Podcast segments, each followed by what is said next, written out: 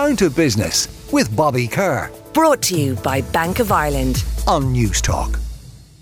Now, as you know, a lot of households around the country, it's just food waste non stop. We were told 20, 30 years ago this wouldn't happen anymore, but it still does, and most of it ends up in the bin. It could be kind of a bit icky, a bit off putting. So, what are your options out there to get what to do with it? Can something good use be put towards it? My Gug is a company who has the answer to that precise question. It is an anaerobic digester firm whose technology is aimed at small food businesses, restaurants, home kitchens, schools, even, that turns food waste into renewable energy and fertiliser. And I have the co founder, Fiona Kelleher, joining me now here on Down to Business. Fiona, good morning to you. Good morning, Emma. How are you? Very well indeed. Looking at this, I, I mean, we all have it. It sits there you, in the evening. You come back down the next morning. There it is again. It's like, okay. Yeah. Um, a lot of us have small kitchens, and it, it really does make for an off-putting environment. But your technology is aimed at actually turning this into something socially productive, possibly even financially rewarding down the line. Talk to me a little bit about what is an anaerobic digester, and how can we use this technology for good ultimately. So an anaerobic digester is something, as you said, quite rightly, will take your food waste and it'll turn it into something that's useful in your food business, and that's where our focus is. I suppose that's our, um, that's where we're hoping to reach people and hoping to solve their problem because food waste is a problem, as you've rightly said. So our system will take that food waste and it will turn it into two sources of energy. One being natural gas that you can use in your cooking, and the second being a very rich liquid fertilizer that you can use for growing food. Now, in terms of the machines themselves, normally photographs of these, they're massive. You know, people have them on farms in particular. That's kind of where yeah. they've sort of initially been most commonly rolled out. For someone smaller running a small business, as you mentioned, even possibly in a home kitchen, just give me an idea what the machine looks like, the size, and is it ever going to be obtainable for, for the ordinary person or the ordinary small farm?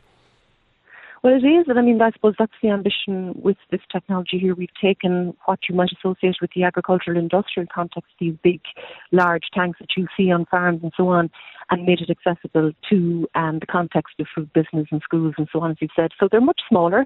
It's just like an uh, it's it's a, an egg-shaped tank, so it's quite aesthetically pleasing, quite sculptural looking.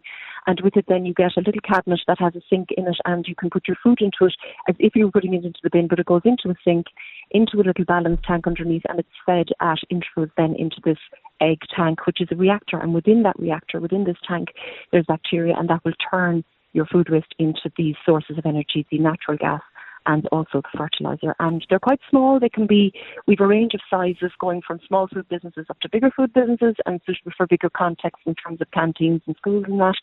So they are. Uh, just just give me an idea when you when you say size. What are we talking? The size of what a, a bin itself, talking or about kind of three three say a footprint of about three meters squared for a small one. So that's not too bad um, and suitable for a lot of restaurants that might have the ambition to grow food outside, have a polytunnel, maybe a garden where they're supplying their own food to their restaurant, etc. Very, very suitable for that. And we're seeing really in the market that a lot of restaurants are very interested in having better food provenance. A lot of their clientele are interested in where their food is coming from. They want it to be organic, they want it to be fresh, they want it to be local. So we're fitting right into that ambition for restaurants. So when you put in this machine, off you go. You lash all the food waste into it, all sorts of different vegetables. I mean, yes. w- what do you yes. do? Uh, you leave it there. It's it's digesting away. I presume it's a, it's a slow enough process because yes. essentially it's fermentation. So what do you do then, or where does it go, or what what's the next step? Well, the next step, once you've put your food waste into the digester, is that, as you've correctly said, it does digest it, and that takes a little bit of time.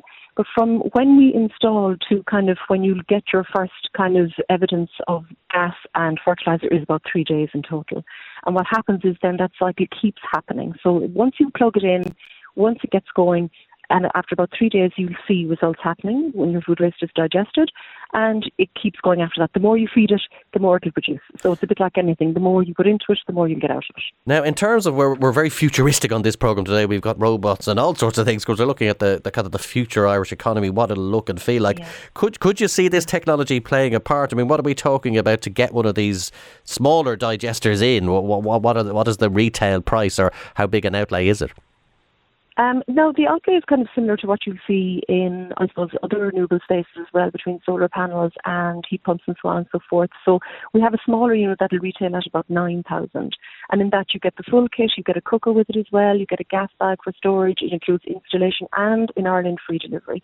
So we're offering a really good package there. And the payback is between three, three and five years for that kind of model, which I think people are very used to that kind of payback.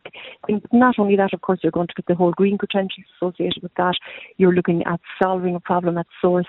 You're looking at getting rid of a lot of the pain associated with food waste, as you described, the kind of icky stuff that we're dealing with day to day. All of that is completely And could you see could you see people selling the energy into the national grid someday, like the solar panels? I mean, is that is that where we're going ultimately? Do you think?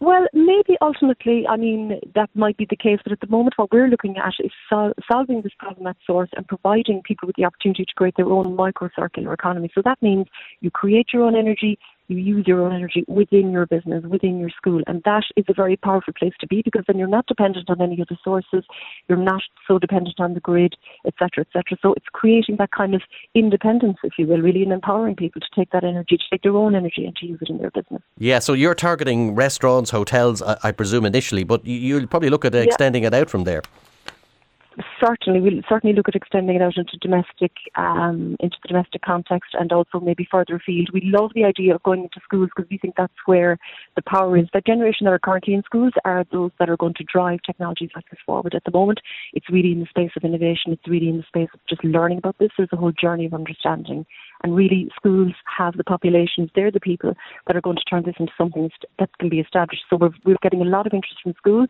we're very interested in working with schools and education uh, institutions because okay. they're doing the work to establish it. Yeah. Okay, yeah. listen, well done. You've given a good account of it. it. It's all positive from what I could see. Nine grand, you know, it's a worthwhile investment, as you say, pays off after three to five years. Decent uh, addition to the technology in restaurants. But for now, thank you very much, co founder of My Gug, Fiona Kelleher.